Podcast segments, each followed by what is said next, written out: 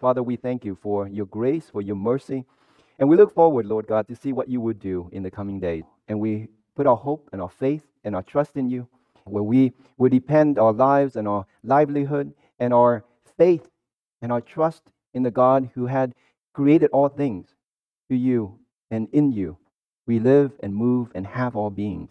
And we do thank you, Lord, and we praise your name. And may your Son's name be glorified upon our lips, in our mouth, be filled with praise and the glory and the honor. Let's do your name. And I pray all this in the name of Jesus. Amen. Happy New Year. The crib, the cup, and the cross. Hebrews chapter 2, verse 17. Wherefore, in all things it behoved him to be made like unto his brethren, that he might be merciful and faithful high priest in things pertaining to God, to make reconciliation for the sins of the people. Why was Jesus had to be made like us? The question. Why couldn't he just be God, exist in the natural state in which God exists? We don't know what that is. It's not substantive like we do. But why was he had to be born to be physically present here in this life. And this text is implicit in saying all things. Wherefore, in all things, he was made like us. How we feel, what we think, all the things that pertain to our human nature, Jesus Christ went through and felt. Why? He was made like us. According to the text, Jesus was made like us because of God's mercy and faithfulness. We don't know how he was made like us. We don't know how he was incarnated. How did God become? It's a miracle, it's a mystery, but we know why. And the reason why he was made like us is to show God's mercy and faithfulness. That's the why, but we don't know the how. Jesus is the only means where we can be reconciled to God, which the text here gives you a hint that we somehow have been separated from God. And not only separated, the word reconcile means to make peace again, meaning we have been made enemies to God. The fact that the Lord Jesus Christ exists in the body is to make reconciliation for us with God. And he had to do it in the body, in the physical form. And that's what we know, and that's where we are as the church. Jesus was perfect sacrificial lamb. And this is how God has ordained our salvation to be. For every sin, there is a payment. For every transgression, there is a payment for that transgression. When you do sin, you pay for sin. For the wages of sin is, we all have sinned and falling short of the glory of God. The only person who did not sin was Jesus Christ. And so Jesus became the perfect sacrifice, the perfect Lamb of God for us. I know some of you said, Yeah, we know this already. Well, if you know it, then preach it to the world. Well, yet we preach something else today. Right? We, we preach humanism, what we believe to be good and moral and right. But the Apostle Paul says, I know nothing among you except Jesus Christ and Him crucified. The divinity of Christ satisfied the justice of God because we violated an infinite God. He has to be satisfied. Justice demands that whatever wrong was done, we did not harm God, we wronged Him and it had to be repaid. And only Jesus Christ, an infinite God, can pay for an infinite Father whom we have dishonored. The divinity of Jesus Christ satisfied the justice of our eternal transgression against God. Let's look at John chapter 1 verse 14. And the word was made flesh and dwelt among us, and we beheld his glory, the glory as of the only begotten of the Father. Now this is important. He was made flesh. God made Christ flesh because this is the only way that he could redeem us. God does not do things that is unnecessary. If this is not the only way, then Jesus Christ would have not been made flesh. But the fact that he was made flesh, this was the only way.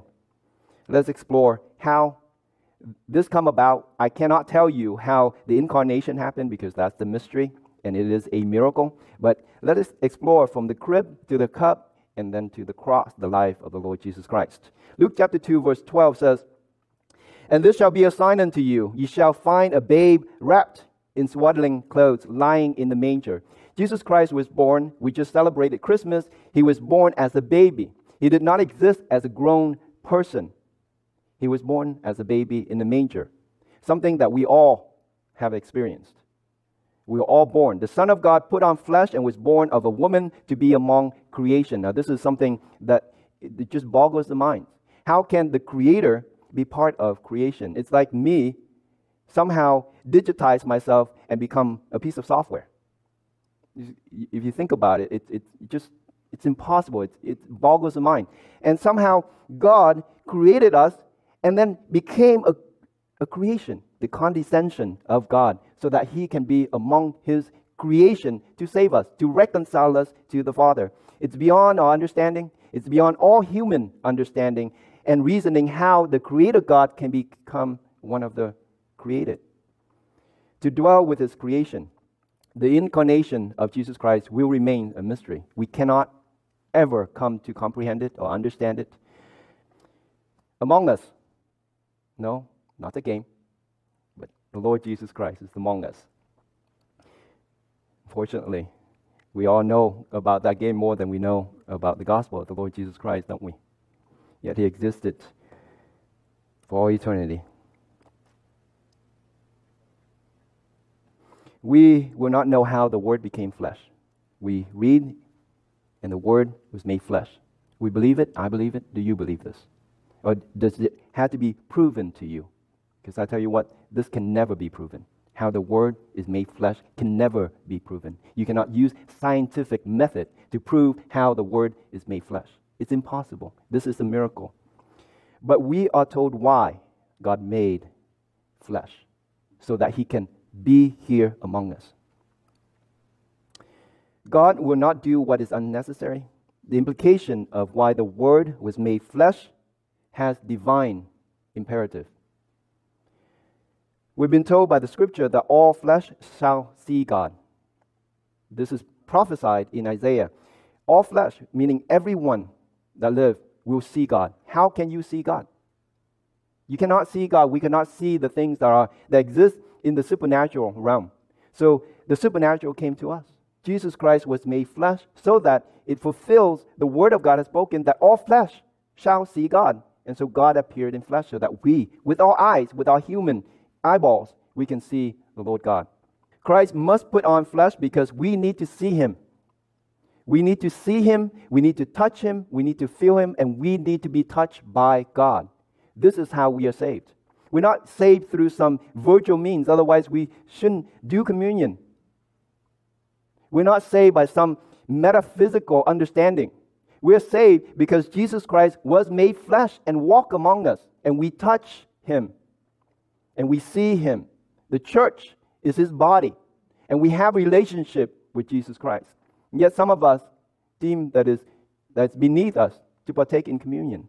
I cannot see how this is possible for your salvation. And when you hold that cup, when you hold that flesh, that is the Lord Jesus Christ. It doesn't matter which theological framework you come from, that is what the Lord instituted because he was made flesh to dwell among us. Christ put on flesh so that we can receive him. Without Christ being made flesh, we cannot receive him. There's no resurrection if there's no incarnation. We cannot be resurrected because we all were born, and so Jesus Christ had to be born and be among us. That is why the crib happened. Jesus said this to Peter when Peter said, No, no, the symbolism is good enough. And this is what Jesus Christ responded when, G- when Peter refused that Jesus Christ would touch his feet. And this is what he said in John chapter 13, verse 8 If I wash thee not, thou hast no part with me. Jesus must touch us. There's a physical connection between the Lord and us. If there isn't, we're in the wrong religion. Because the Christian religion is one that God became flesh and dwelt among us. He was made flesh so that he can touch us. He can wash the disciples' feet. There is a physical connection to our Christian faith, otherwise, you're in the wrong church. He walked in our shoes. The Son of God came to dwell among us so that he could go through all that we go through, so that he understands when we are hurt, when we are sad, when we are happy, when we are joyful, when we are depressed, when we are lonely, when we lose loved ones. He cried, shed tears. He walked in our shoes, just like every human being that ever existed, except that he was without sin. The Son of God had to take on flesh because he had to go through everything that you and I go through. You, have you ever been hungry? Jesus was hungry. Have you ever been sleepy? Jesus was sleepy. He slept on the boat. He went through all these things so that we know that we do not have a high priest who are not close, who are not just like us, who went through all the things that we went through. And the author Hebrews, chapter 4, verse 15, tells us, For we have not an high priest which cannot be touched with the feelings of our infirmities, but was in all points tempted like we are, yet without sin. Jesus Christ was tempted just like you and I, whatever you go through, however your emotion and your feeling might be, Jesus went through all that. The only difference is that we reach out and stole something. We lied. We say things that are untrue, and Jesus Christ did not. That's the only difference. But all those emotions and all of these infirmities, the pain, the agony, when they whipped him, when they beat him, when they slapped on him, when they spat on him, he felt the humiliation and the pain. And all these things that you and I feel, Jesus Christ, your high priest, was born in the flesh so that he can walk in our shoes and feel and be touched with all feelings. We can only know God through revelation. But if Jesus Christ did not incarnate and be among us, we cannot see him, and God is not revealed. And so Jesus Christ is God revelation in the flesh, in so much that we can see him and talk to him, and he talks to us. We touch him, and he touches us. This is why Jesus Christ was made flesh. Jesus Christ is God's revelation to us. And without God's revelation, we can never know God. There's no way we can know God. If God speaks, we could not understand. And so Jesus Christ is the translation of the divine in the natural. He was what we can understand. God does not sit on the throne and condemn the wicked world. He sent his son, and we looked at his son, and we beat him, and we crucified him. This is how we treat God's revelation. And today, we accuse God of being distant. But when he sent his son, what did we do to his son? God is wrathful because he's just. But before his wrath came, his son came, took on flesh like us, dwelt among us, walked in our shoes, be treated just like how many people are being treated today, like a lamb led to the slaughter. He did not open his mouth. Matthew chapter 18, verse 14. Even so, it is not the will of your Father which is in heaven that one of these little ones should perish. This is God. This is who we serve. This is who I preach. This is our God. He is not willing that any should perish. Hear the word of the Lord. These little ones, we are all little ones according to God in God's eye, we are his children. He did not he does not want any of us to perish. And so he sent his son, knowing that we would treat him the way that we treated him. God is not willing that any should perish, Peter says. And Jesus took on flesh and walked in our shoes so that humanity can touch and be touched by God. The cup. Luke chapter 22, verse 42, saying, Father, if thou be willing, remove this cup from me. Nevertheless, not my will, but thine be done. Life is cruel. Actually, people are cruel. The Lord takes the cup meant for us. This is what life is. This is how we have made life to be. And the one who did not deserve any of these things, look at how life, how society, how we treated the Son of God. This is the cup. He did not deserve any of these things that were done to him. And though the things that are done to most people, we deserve it. And yet today, we hail a criminal as a hero. And we crucify the Savior as a criminal. The irony. The cup, the Lord took the cup to show us how we should live, how we should be as the sons and daughters of the living God in this life. The cup represents how we should live. Paul lamented, The days are evil. The days are evil. Three days have passed since the beginning of this year. It's a virtual thing, it's a, it's a mental thing. If you walk back those three days, what have you done? The days are evil, it's fleeting. Things go, and you cannot take it back. Life is cruel. The cup is ever before us. And many of us says, no thank you. But Jesus Christ, he said, nevertheless, not my will, but thine be done. To deal with life, we must know the will of the Lord. Even Jesus, he said, remove this cup from me. This is hard. Life is hard. Even for the Son of God who was clothed in flesh just like us. And he prayed, Remove this cup from me. And yet, in the end, he said, Not my will, but thine be done. Do you know the will of the Lord? Acquainted with grief. Isaiah 53, verse 3 He was despised and rejected by men, a man of sorrow, and acquainted with grief. We hid as if it were our faces from him. He was despised, and we esteem him not. Man acquainted with grief, our Savior, is something that we want to steer clear from. The Lord our Savior, despised, rejected. It's not the Christianity packaged and brand and delivered. If grief, be it far from me. Remove grief from me. You know, our aversion to pain is abhorrent to God.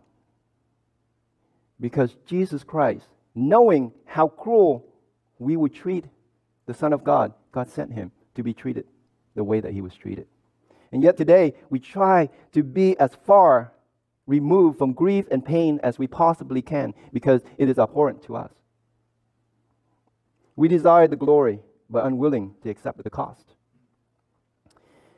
We're living in a world, a society, where pain avoidance is number one priority.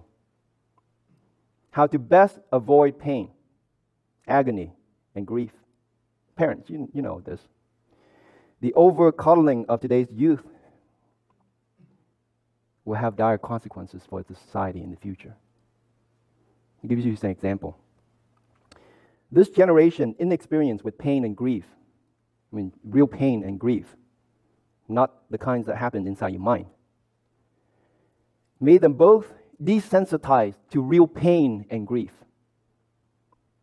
and oversensitized to internal discomfort. That's my pain, that's my grief. When I feel discomfort, when someone says something that's uncomfortable. If it's all comfortable to you all, raise your hands and worship the Lord. That's our culture today. If it's comfortable for you. And when we feel discomfort, we have this cognitive distortion because we believe that there is no, there shouldn't be any pain and grief in life. So if you say something that's uncomfortable to me, that's pain. That's hurtful. And we respond with external violence. Half a million dollar trash. UC Berkeley. Remember this? 2017? Because they were uncomfortable with the speaker that was sent there. Uncomfortable. So they threw Molotov cocktails. The speaker wasn't even there. We become so distorted in our minds. We hold on to because parents, you teach your kids, you shield your kids from experience real pain. They are not acquainted with grief and pain like the Lord Jesus Christ. And so today, a little discomfort, a little uncomfortable disagreements. Instead of having a discourse, we just raise up our banners, get out on the street, break the store. We don't know how to deal with it. We don't know how to deal with talking to each other and accepting that other people might have differences in opinions. We don't know how to deal with it. And so you have to agree with me and be happy about it. And so I smile.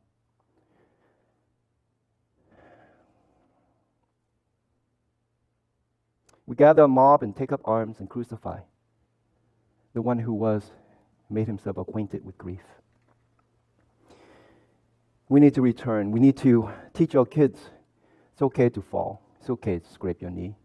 There's physical pain that's real, and there are things in life that's more painful than just a little discomfort, things that make us feel uncomfortable. All the glory, none of the cost. Mark chapter 10, verse 38. But Jesus said unto them, You know not what ye ask. Can ye drink the cup that I drink of, and be baptized with the baptism that I'm baptized with? A mom, just like many parents today, asked to have her children one sit on the left and one sits on the right. How little do we understand the cost of this glory? That when this same person whom they wished to be on the left and the right was captured tortured, and crucified. Anyone stood on his left and right?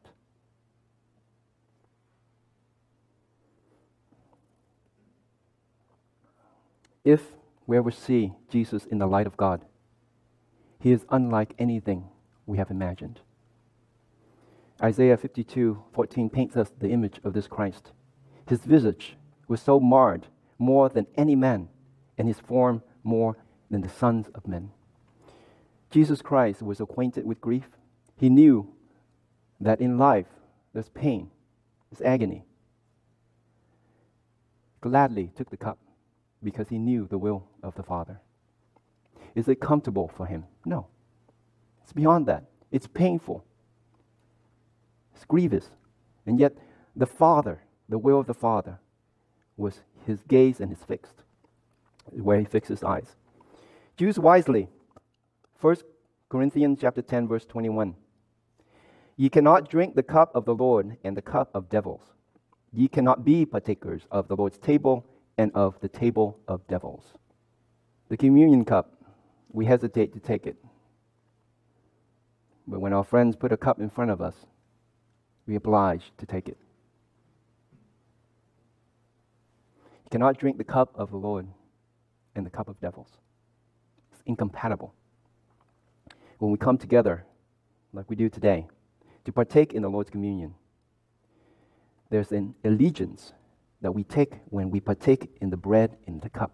When you take the bread of the Lord, you are saying that I am part of your body. When we take the cup, we are saying that we are part of Christ's body. When you reject to take the cup and the body, you are saying that I would not owe my allegiance to the body and to the cup that's before me. We proclaim our allegiance when we partake in the Lord's sufferings and his death and in his resurrection. For I reckon that the suffering at this present time are not worthy to be compared with the glory which shall be revealed in us. For the earnest expectation that the creature waited for the manifestation of the sons of God. The, the glory of God is not without grief and pain. The cup is what we need to take and we need to understand the will of the Father. 2 Timothy chapter 3 verse 12. Yea, and all that will live godly in Christ Jesus shall suffer persecution. Christians, you cannot be both please the world and the Lord at the same time. You cannot have the world's approval and the Lord's approval. There are two distinct paths the cup of the Lord or the ones from the world. Which one will you choose? When you choose the cup of the Lord, the world sees you as an enemy. If the world hates you, Jesus says, know that it hated me before it hated you.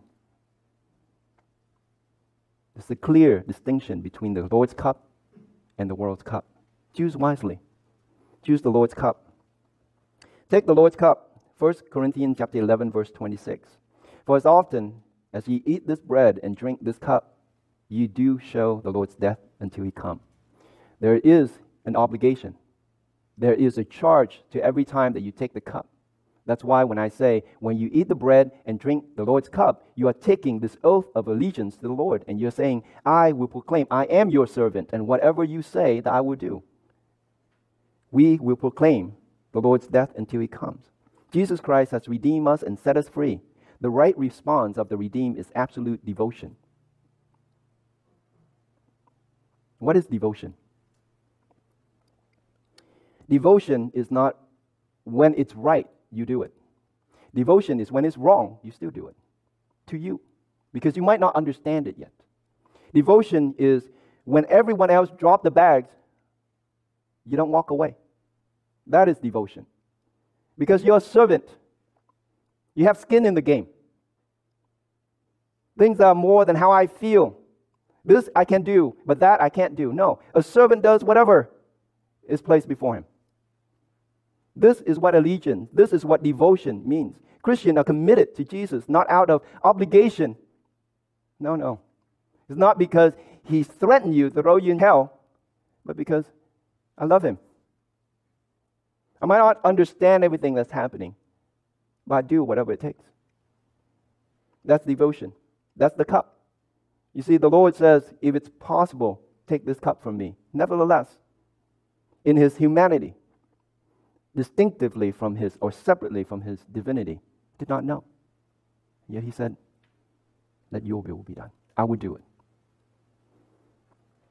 The cross. And being found in fashion as a man, he humbled himself and became obedient unto death, even death on the cross. Philippians chapter 2, verse 8. Man's salvation demands Jesus' flesh to be nailed on that cross. It's all sin. It's all sin. Because we're supposed to be there. And so Jesus Christ was nailed to that cross for us. The cost of our transgressions is the death of an innocent man. That's what the cross means, simply. Being a priest, Jesus' role was to put himself in our place, in the vicinity of sin and transgression. Jesus Christ took on flesh, took the cup, bore the cross, because he had to take our place. To be a high priest, he must put on humanity and live as a human from birth to death. Otherwise, he is not fully human. The beauty of the cross is not in its material, even though some might glorify in the wood, but in the substance of God's sacrifice, the body that's broken for you and I. God with us. The appearance of Jesus in the flesh conveys the nearness of God to us. Emmanuel means God with us. Jesus Christ in the flesh so that God can be with us. As much as we want to keep people safe by distancing ourselves, I'm going to visit my mom.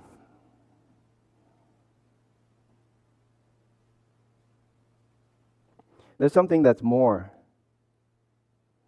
than safety, even though safetyism is a new religion.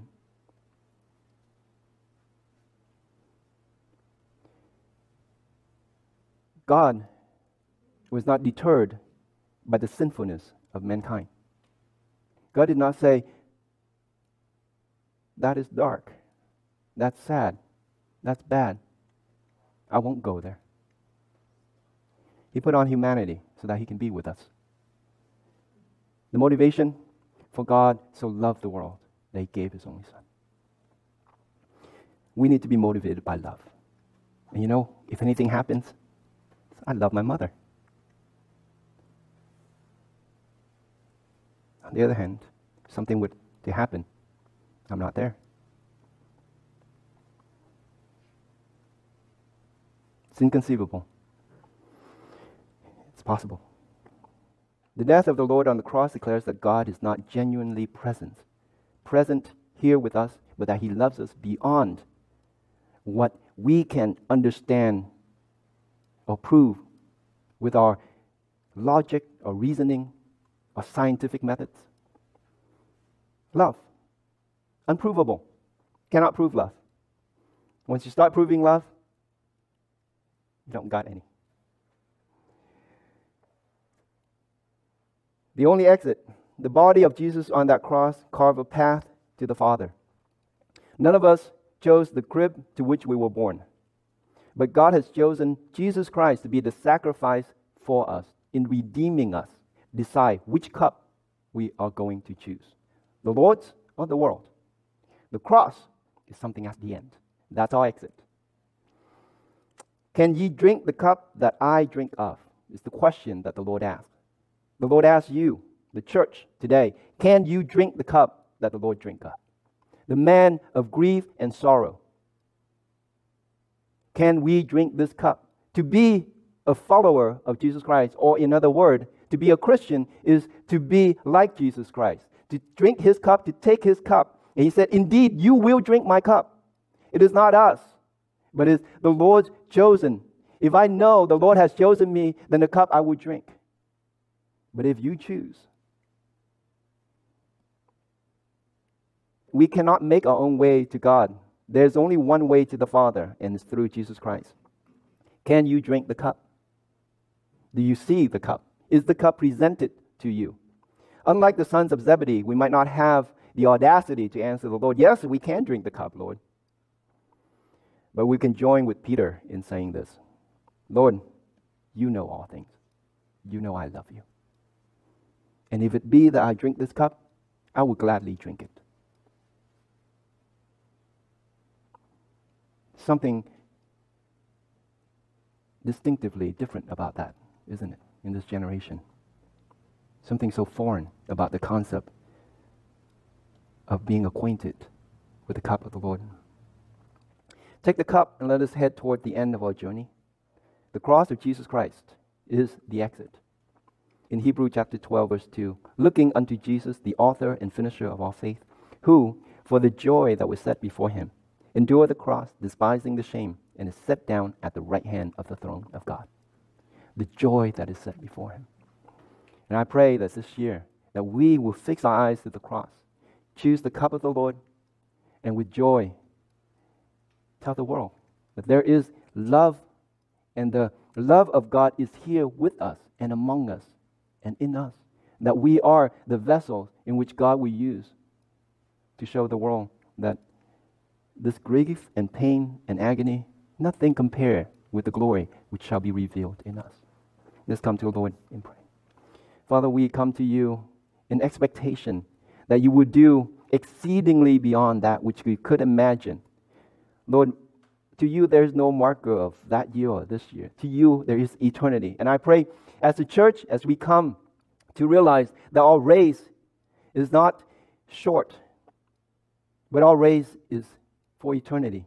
There is a Savior who is not absent from our every moment, but that you are here and your word, and I believe in what you have said, that you never leave us or forsake us, that you have sent your Spirit to dwell with us and to lead us. And in this year, Lord, forgive my foolishness.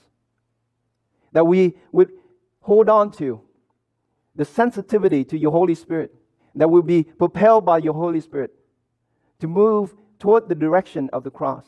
Let the cup not be something that we are afraid of, even though it is frightening, even though it is hard, Lord.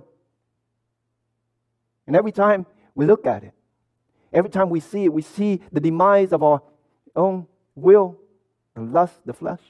But God, give us, give us the faith and the boldness to say, Lord, if it is your will, let me drink it. Give me the grace, give me the power, give me the strength to drink it. When no one else will raise the cup, let me raise it to the Son of God who loved me and gave himself for me. Lord, let, let this year be the year where we enter into a new relationship, into a new bond of perfectness, unity with your Son, Jesus Christ, led and taught and revealed by your Holy Spirit. Lord, let the joy of the Lord be our strength, and let every moment of our lives be filled with the hope and expectation that you will use us to show the Lord's death until he comes. For us, Lord, and for me. The cross of Jesus Christ is our destiny. May we not be so blinded by this world that we cannot see the glory that is to be revealed in us. I pray for the church, Lord, that we will hold on. I pray for the church, not just existing, but that we would be, that we would live abundantly in this time, that we will proclaim that there is true, true joy and love in you, and that we will be infectious in our joy and in our love in this coming year. And those who are in pain, those who are truly hurt, they will find peace in you and know that the infirmities of this life cannot touch our soul, for we have been guarded by the Son of God. We thank you, Lord. I pray for this church. I pray for all those who are in a distance, that one day, in the coming days, that we will become together again, that we will join in unison and in harmony to worship and praise the name of our Savior, the Lord Jesus Christ. In your name we pray. Amen. Happy New Year.